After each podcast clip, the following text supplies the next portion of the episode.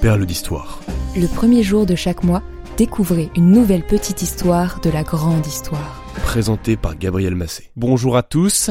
L'histoire de France est passionnante et elle recèle de secrets et de mystères. Je vais aujourd'hui vous faire découvrir l'une des énigmes les plus fascinantes du règne de Louis XIV.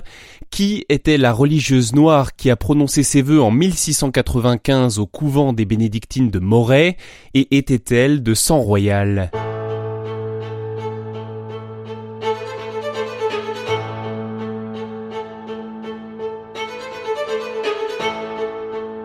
Cette histoire commence en 1660.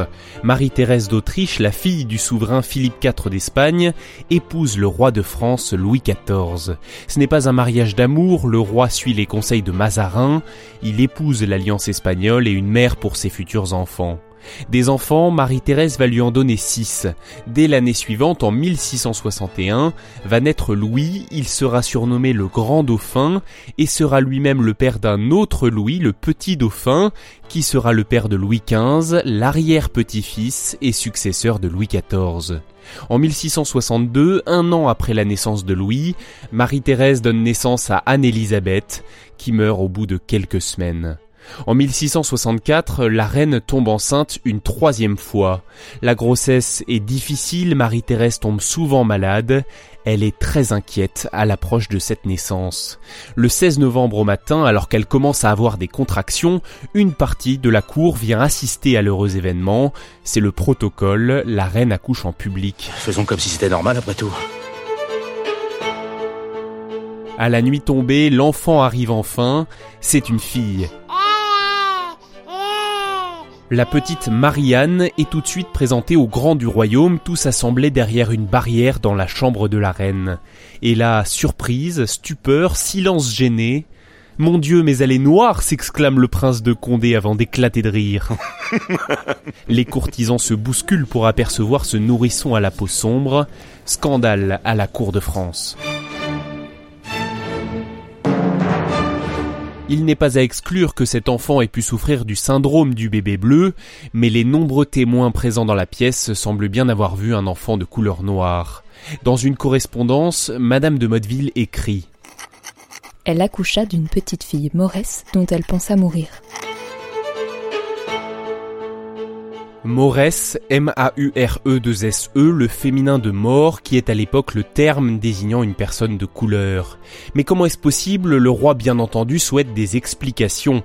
La dame d'Atour de la reine est convaincue que cela vient du péché de gourmandise de sa maîtresse et de son inclination pour le chocolat. Elle en est très friande et à force d'en manger, cela aurait altéré le teint de l'enfant qu'elle portait. Mmh. Louis XIV, peu convaincu par cette interprétation, demande également son avis au chirurgien, Monsieur Félix. Il évoque quant à lui l'intimité de la reine avec son jeune page noir, son négrillon selon le terme de l'époque. C'était un enfant ou un nain africain nommé Nabo, offert à la reine quelques années auparavant par l'amiral de Beaufort. Il l'avait ramené d'un de ses voyages au Dahomey. Ce page Nabo est vif et ses regards sur la reine ont dû troubler ses mécanismes de reproduction. C'est ce que tente d'expliquer le médecin. Mais cette théorie ne convainc pas non plus le roi. Il aurait d'ailleurs répondu à monsieur Félix. Il lui fallut que ce regard fût bien pénétrant. Ce lien avec Nabo est aussi relaté par mademoiselle de Montpensier dans ses mémoires. Écoutez. La fille dont elle était accouchée ressemblait à un petit mort que monsieur de Beaufort avait amené, qui était fort joli et qui était toujours avec la reine. Sans surprise, Nabo a disparu au moment de ces événements et officiellement l'enfant à la peau sombre de Marie-Thérèse est mort 40 jours plus tard, le 26 décembre 1664.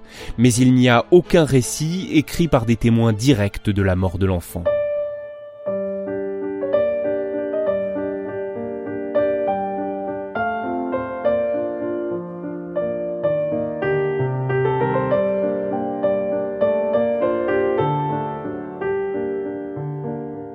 À l'automne 1695, alors que la reine Marie-Thérèse est morte depuis déjà 12 ans, une jeune métisse d'une trentaine d'années prononce ses vœux solennels. Elle prend le voile au couvent des bénédictines de Moret, un couvent situé en lisière de la forêt de Fontainebleau. À cette occasion, plusieurs personnalités de la cour sont présentes et elle reçoit du roi une dot et une très généreuse pension. Cette religieuse prend le nom de sœur Louise-Marie de Sainte-Thérèse. On retrouve les noms de Louis et de Marie-Thérèse, ce qui n'est sans doute pas une coïncidence. Écoutez cet extrait d'une émission de l'ORTF sur le sujet présentée par Alain Decaux en 1969. On peut dire que tous les princes, enfants et petits-enfants de Louis XIV, venaient rendre visite fréquemment à la Moresse de Moret. Par exemple, quand Marie-Adélaïde de Savoie épouse le duc de Bourgogne, le petit-fils de Louis XIV, qui est destiné à régner un jour, qui est l'héritier du trône, eh bien, on conduit presque aussitôt Marie-Adélaïde de Savoie, devenue duchesse de Bourgogne, devenue petite-fille de Louis XIV, voir cette Moresse de Moret. Pourquoi? Pourquoi est-ce qu'elle est si intéressante? Pourquoi est-ce que la famille royale va lui rendre visite comme à une amie, j'allais dire comme à une parente? Ce qui est certain, c'est que cette euh, religieuse noire croyait savoir qui elle était. Cette Moresse de Moret, elle, croit dur comme fer qu'elle est la fille de la reine et du roi. C'est aussi l'avis du duc de Saint-Simon. Il pense, lui, que ses parents l'ont mise au couvent à cause de sa couleur, mais l'un comme l'autre n'avait pas les connaissances génétiques pour comprendre que c'était impossible. Est-ce qu'il ne s'agirait pas de cette petite fille noire qui aurait vécu que l'on aurait éliminé de ses droits et de la cour, parce que tout de même c'était bien gênant, et qu'on aurait, sous une identité empruntée, envoyé au couvent. Cette religieuse métisse serait donc la fille de la reine Marie-Thérèse et du page Nabot. Ça c'est la première thèse sur l'identité de cette Moresse, il en existe trois. La deuxième c'est qu'elle serait une fille bâtarde de Louis XIV qu'il aurait eue avec une de ses maîtresses. C'est la thèse défendue par Voltaire dans son livre Le siècle de Louis XIV.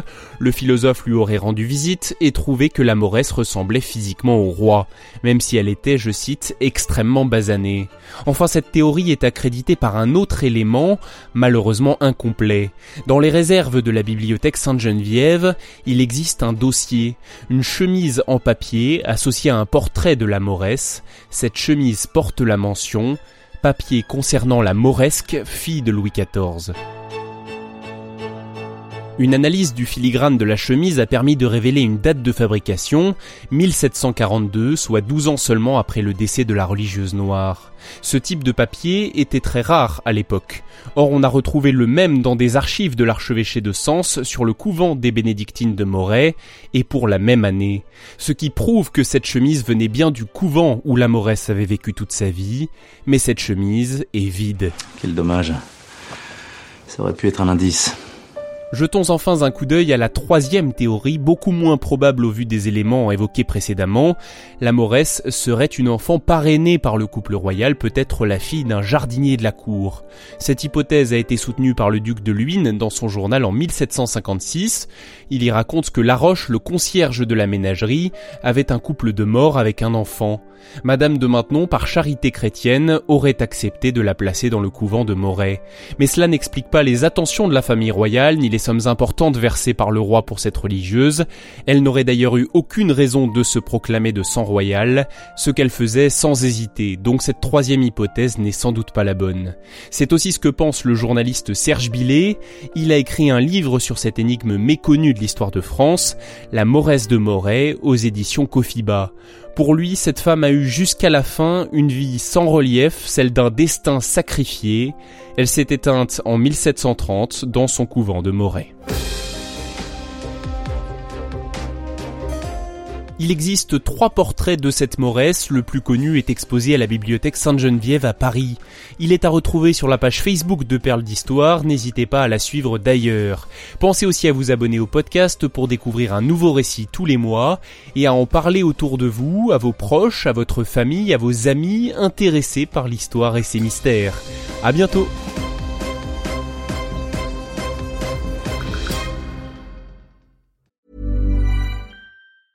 Hey, it's Danny Pellegrino from Everything Iconic.